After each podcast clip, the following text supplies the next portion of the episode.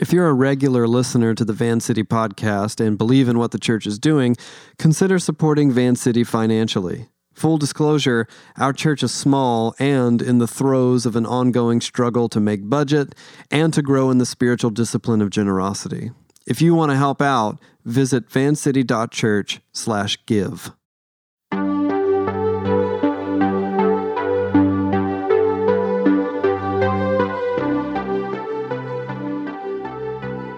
Cameron Silsby, and this is the Van City Church Podcast.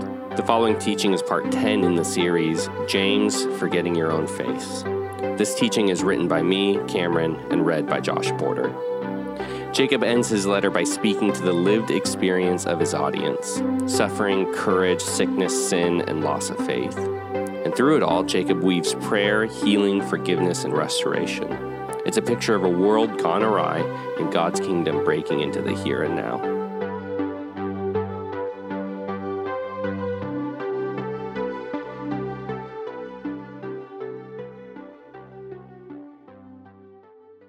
Cameron writes I love ethical dilemmas. Actually, let me rephrase that. I enjoy discussing hypothetical ethical dilemmas. The absurdity of the scenarios is incredibly entertaining.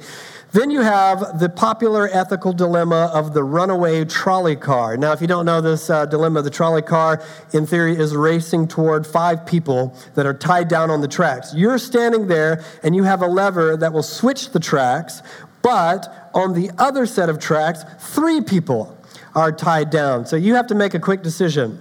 Those are your only choices. Which one will you choose? Or here's another predicament. If you ascribe to nonviolence, then you're bound to have heard some iteration of the ethical dilemma. But what would you do if someone broke into your house and tied up your family and held them at gunpoint? Would you just let them kill your family? Or the scenario that kept getting used in ethics class when I took seminary ethics. What if you were in Nazi Germany and you were hiding Jewish fugitives in your house? The Gestapo knock on your door, and when you answer it, they ask you if you have any Jews hiding in your home. What do you do? Lie for the sake of the innocent people in your home, or tell the truth? Cam writes, I like these ethical dilemmas in part because of the cognitive dissonance they can bring and the rationale a person has for trying to maintain all of their values in the face of the presented dilemma. But really, hypothesizing about what we choose to do doesn't necessarily translate to what we would actually do. We can't really know that until we find ourselves driving a runaway trolley that is barreling towards people tied to the tracks. It's not until we live in the tension, the unknowns, the pressure, that we know what we'll choose to do. Turn in your Bibles to James chapter 5. James chapter 5. Tonight is the conclusion of our line by line study of Jacob's letter. And we have our work cut out for us tonight. If you've been following along as we've made our way through this letter, you'll be surprised, or unsurprised rather, to know that Jacob, the author of the letter, does not end his letter with a whimper. There's a lot in the last few verses. Before we dive into the text, though, we need to keep some things in mind that will help us navigate what we have to say. Now, Jacob, the author of James, was a Jewish man steeped in the Old Testament scriptures. He was also the half brother of Jesus and was also steeped in the teachings of his brother, whom he came to believe was not just teacher, but Lord.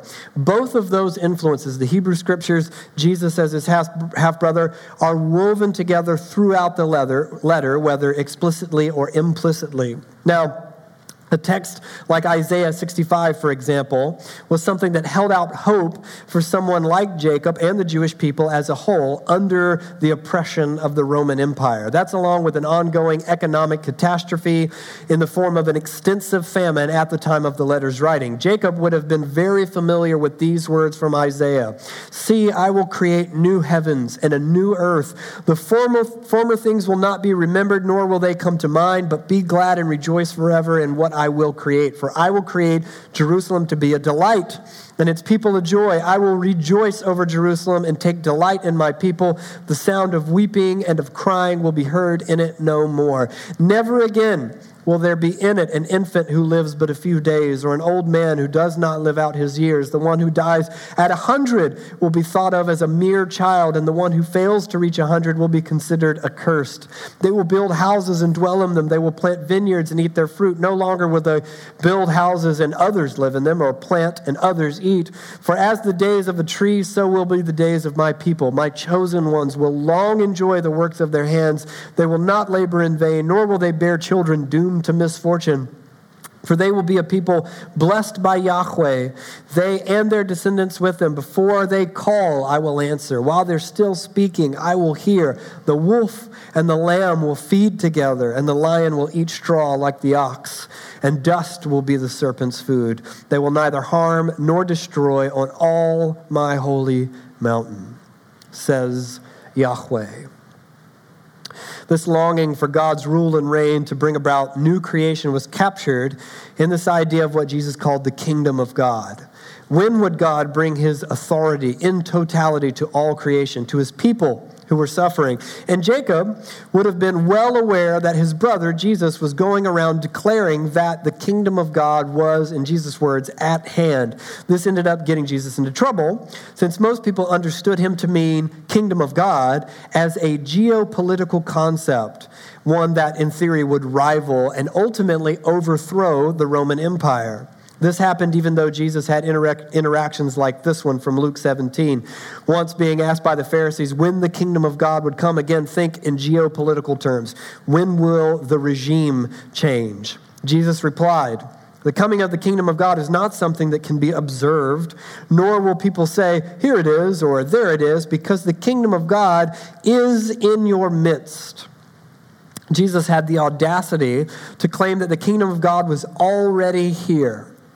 But the picture that Isaiah paints, the one that I just read, and the one that we're living in today, as was the case in the first century, they don't seem to match. On the surface, there seems to be a dissonance between Isaiah and Jesus.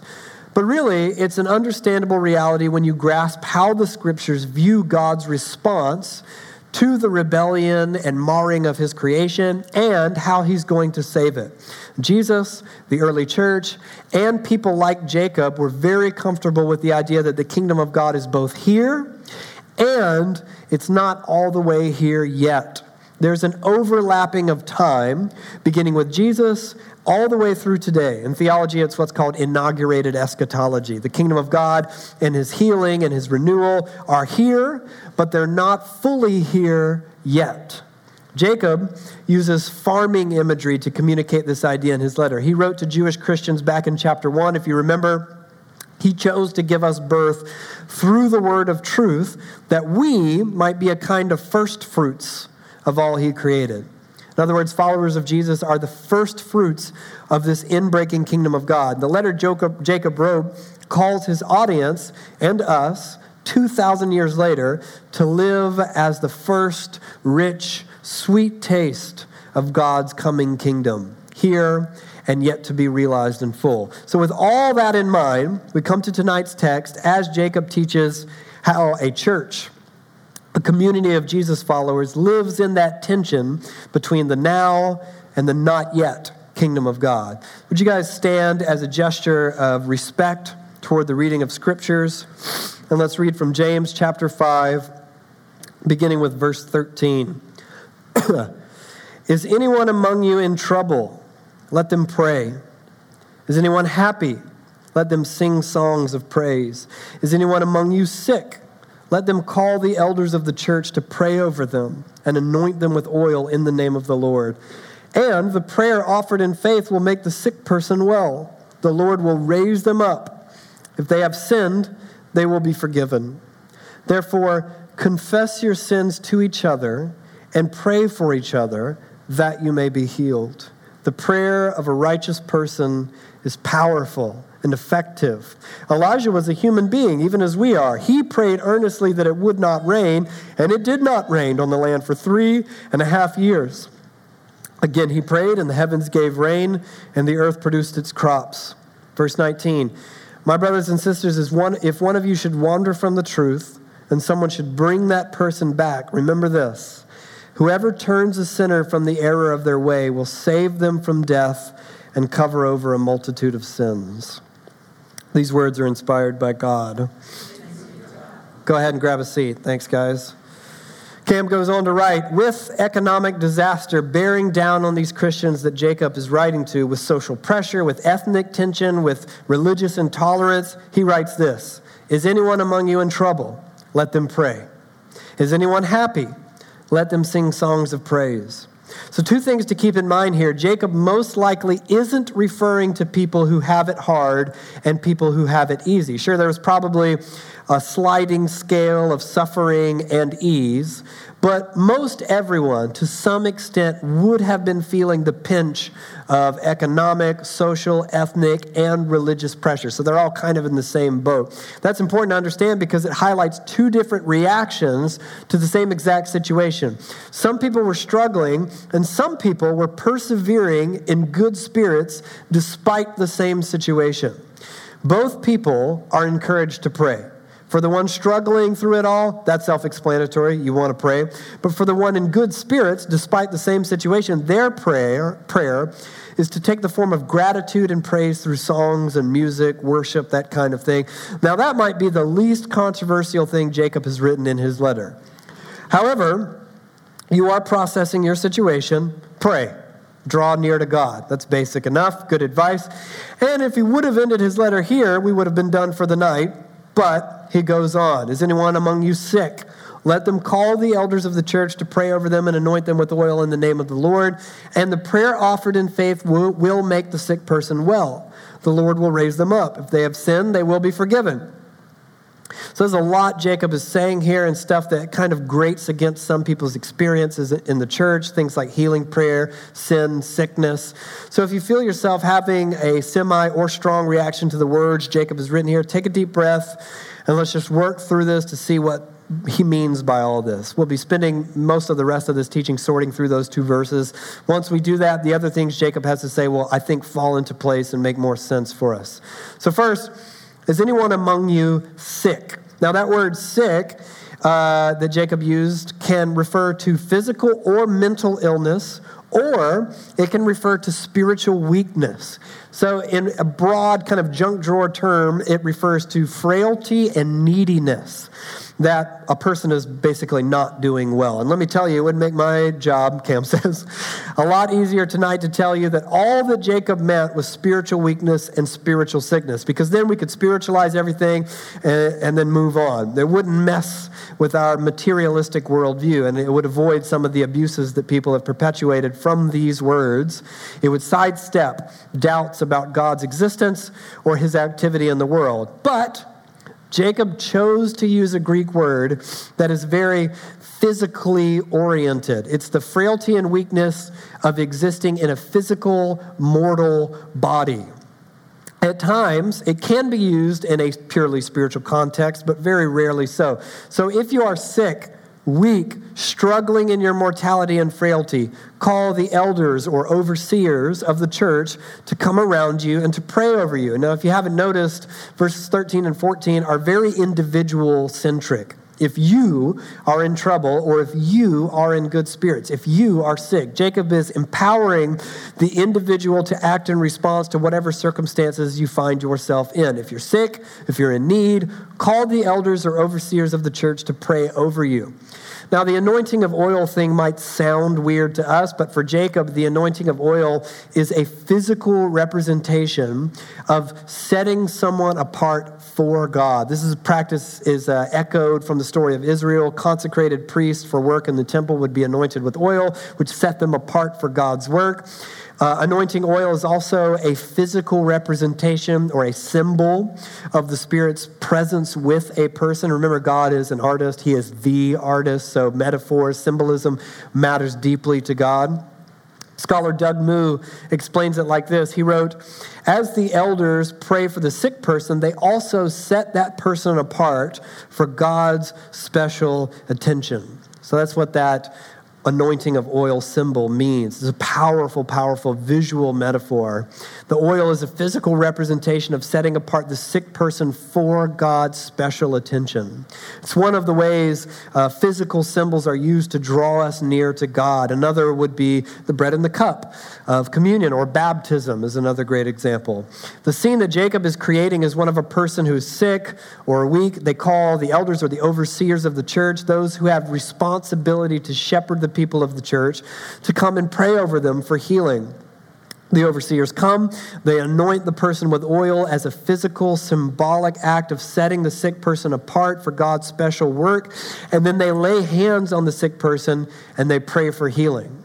And Jacob writes, and the prayer offered in faith will make the sick person well. The Lord will raise them up. If they have sinned, they will be forgiven. So the prayer works, apparently. The person is healed, their sins are forgiven. That's it. In all seriousness, this verse can bring up three hard questions when healing doesn't happen. And yes, we all know that it doesn't always happen. First question Did I not have enough faith? Second, is it the sick person's fault? Or three, is God good or real at all? Cam writes that he has prayed for healing for many people throughout his time at Van City. I've anointed people with oil and prayed for healing at the gathering, at homes, in the ER. My father in law, five years ago, was diagnosed with liver cancer. His liver was shot from decades of dealing with hepatitis C. His only ho- hope, from a medical perspective anyway, was for a liver transplant. Now, as a family, we prayed over him on quite a few occasions for complete healing. We also prayed for him to be on the transplant list. We prayed that he would be matched with a donor. And then, a tumor developed on his liver in just the wrong place, and that cancerous lump immediately disqualified him as a candidate for a liver transplant. Too doomed, they said. And so we continued to pray for healing. We prayed for the tumor to be healed. And one evening, a number of people from Van City laid hands on him in the basement of a church building and spent time praying for healing. The next report was a very good one. That tumor was miraculously, we believe, by the grace of God, and to the surprise of the doctors, gone. But even so, he died five years ago this November. Did he die because we lacked faith? Because I lacked faith? It's good for us to hold in our minds that often when we read faith, we are conditioned by our culture to think of the certainty or confidence of our intellectual beliefs. Faith is not divorced from what we believe, but it is so much stronger, such a bigger concept than just what you believe in your head. Douglas Moo defines faith, as James uses it here, as, and I quote, wholehearted, unwavering commitment. I think that that is an excellent definition, which means we do have a part to play in the equation. Unfortunately, just as I can be a conduit for God's Spirit healing someone, I am also able to hinder healing by my lack of faith or my lack of commitment to Jesus. It's easy to want to downplay that or to overemphasize it and make it the only equation. Nuance, and transition is very difficult. So if it's not me, is it the sick person's fault? Jacob mentioned sins being forgiven. Do they have sin in their lives and they haven't given them up and that's why they don't get better? Can sin make you sick? Is the sickness itself the sick person's fault? So let's try to untangle this. The scriptures treat humans holistically, meaning a human being is a mind, they are a body, and they are a soul. You are not simply a soul trapped inside a temporary corporeal physical form, and you are not merely a mind puppeteering a sack of flesh. Those are his words, not mine, but I, I really like that.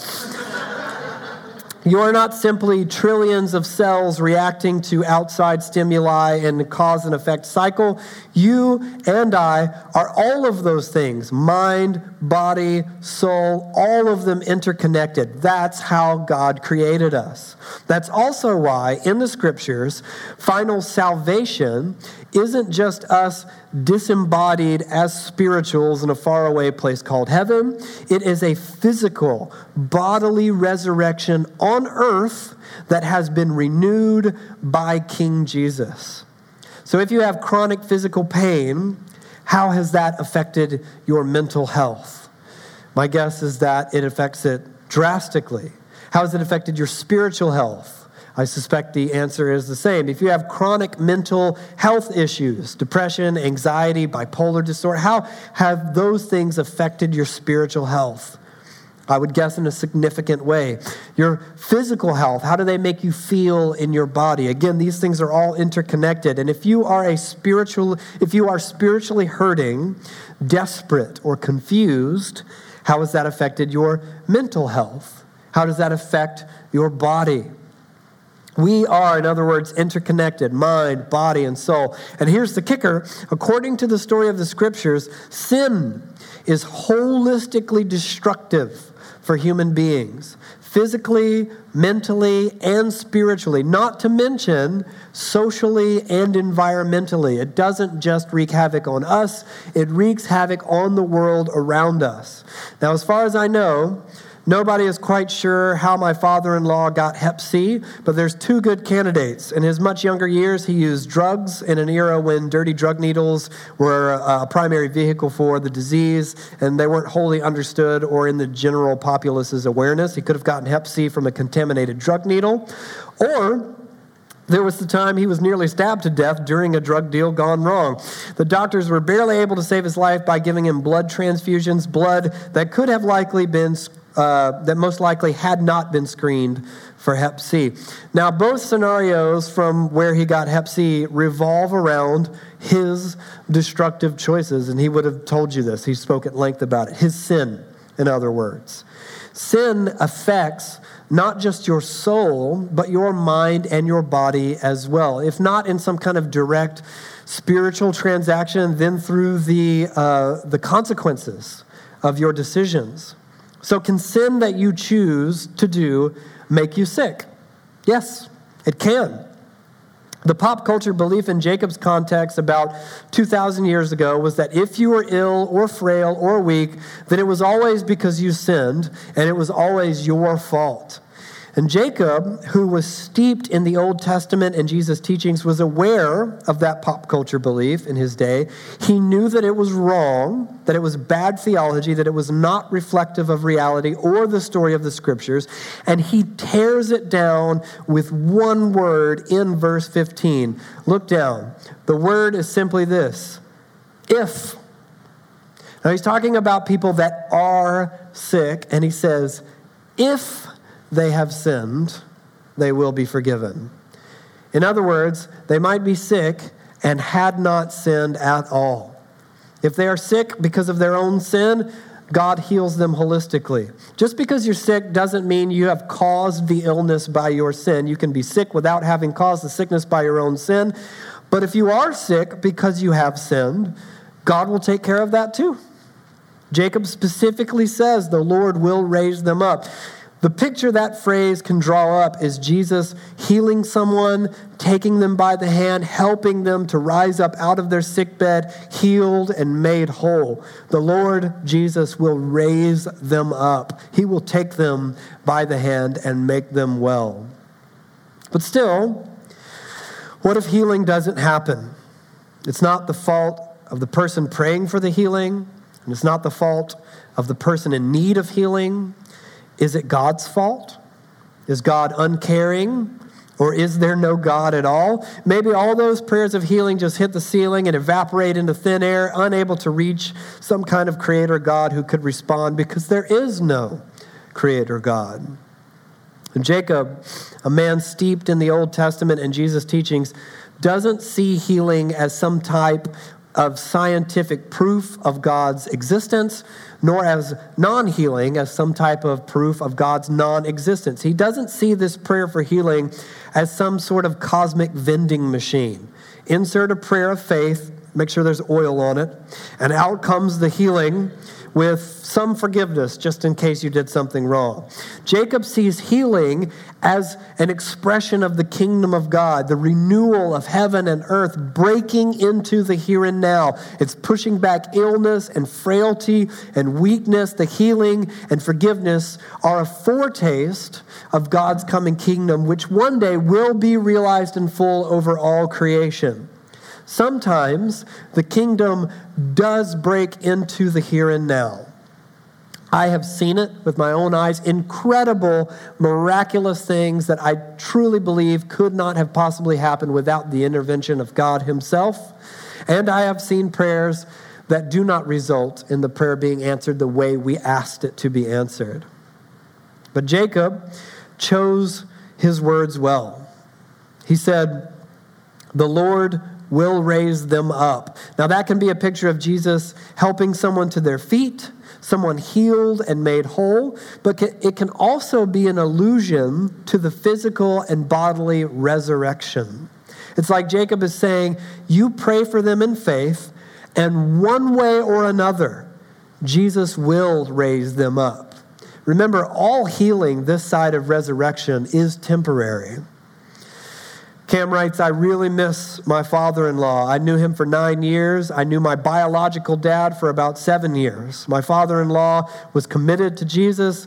My biological dad was objectively not. It would have been really helpful if Jesus would have healed my father in law. I wish he was still alive. I wish my two girls were able to know their grandpa.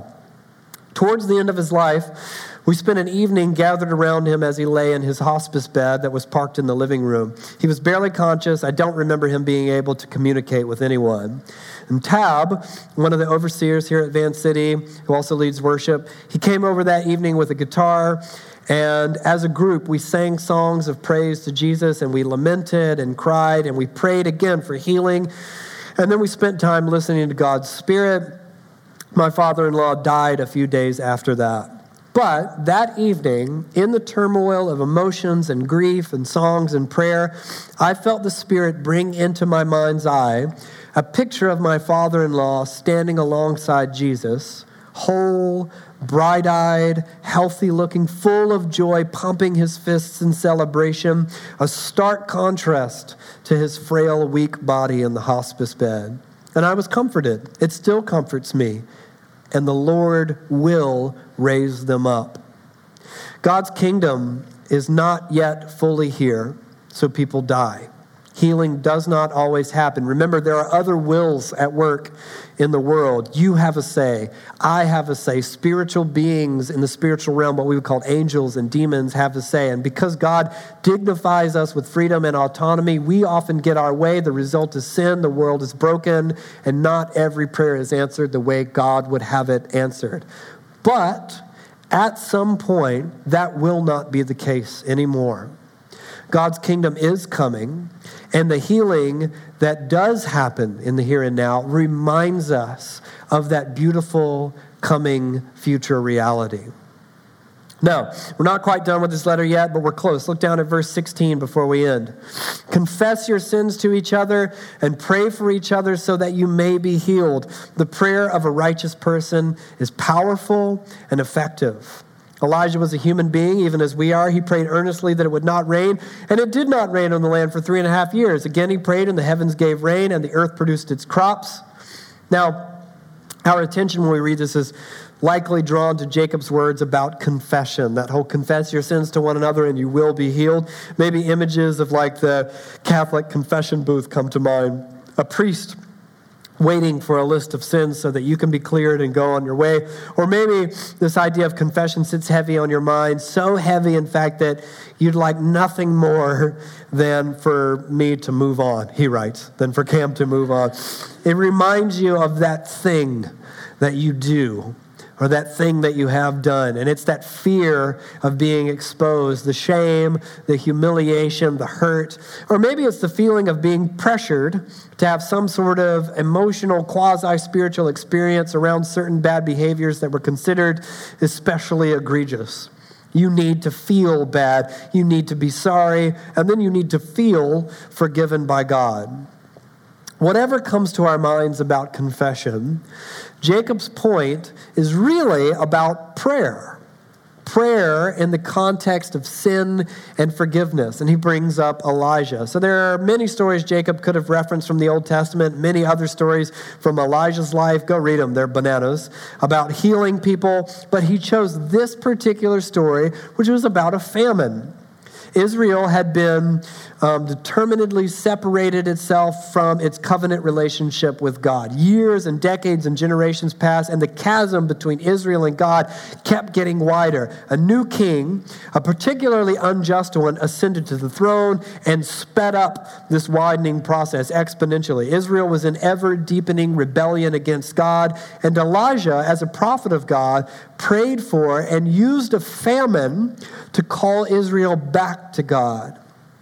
If you will, the land was sick and weak under this famine. This famine was tied to Israel's sin. You hear all those same concepts echoed in Jacob's writing. After three and a half years, Israel, with Elijah's help, repented of their sin. They turned back to God. Elijah prays, rain comes, putting an end to the famine, and the land was healed. Now, part of what it means to be the people of God in the now and not yet of this kingdom is to be a conduit of God's healing and forgiveness.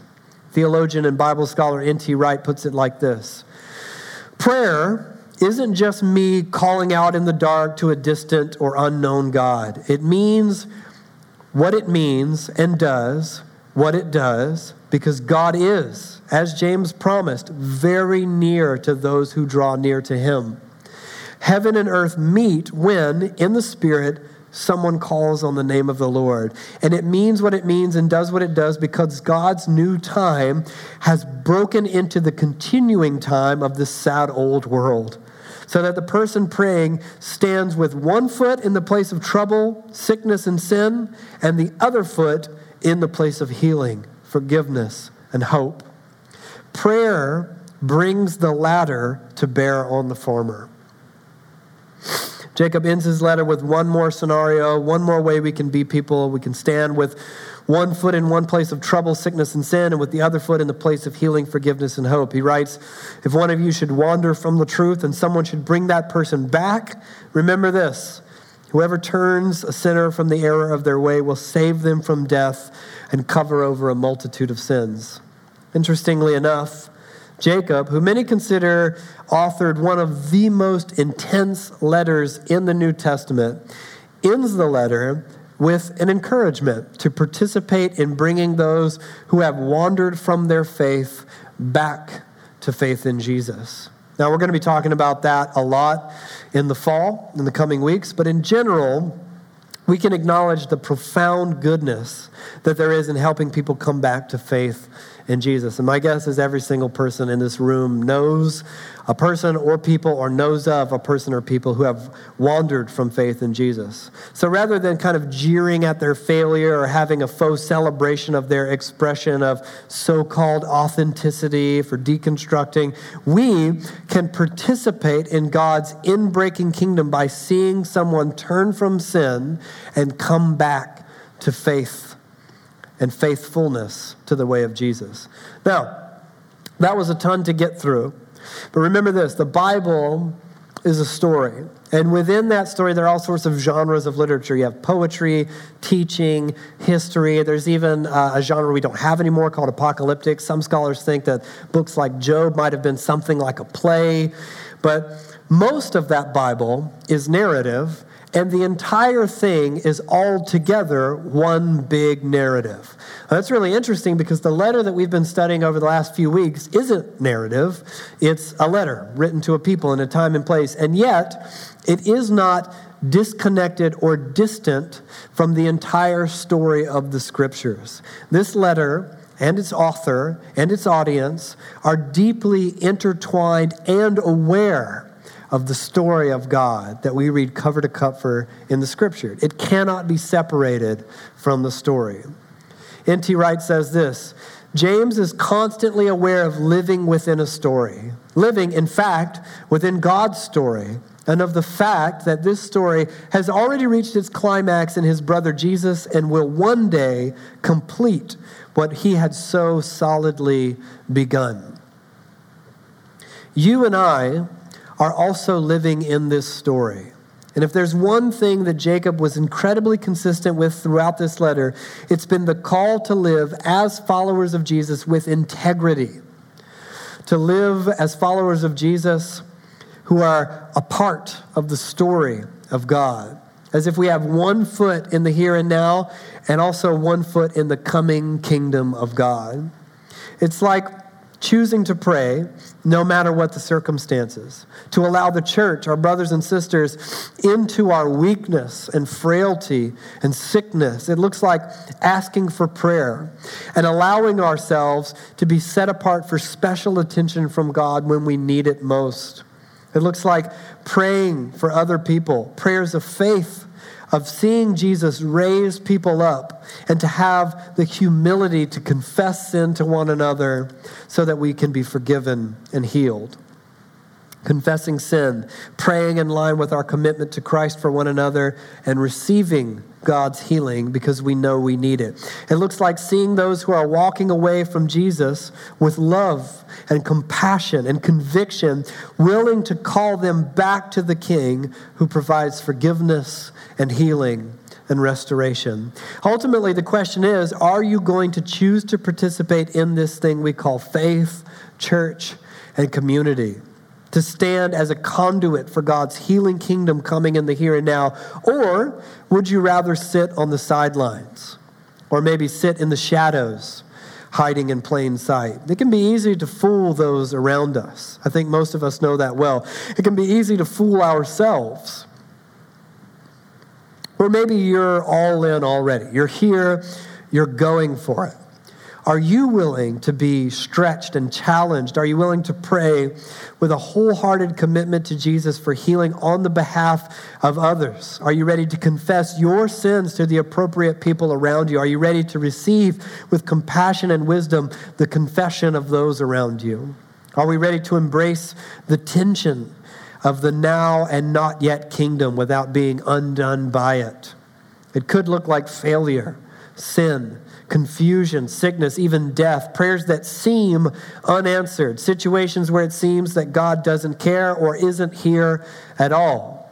But it will also look like hope and peace and love and forgiveness and healing it will look like participating with God in moments where His kingdom appears as bones are mended and sickness is cured and reconciliation against all odds happens, your life and my life, as a kind of rich foretaste of God's kingdom coming. Let's pray and ask that it would be so.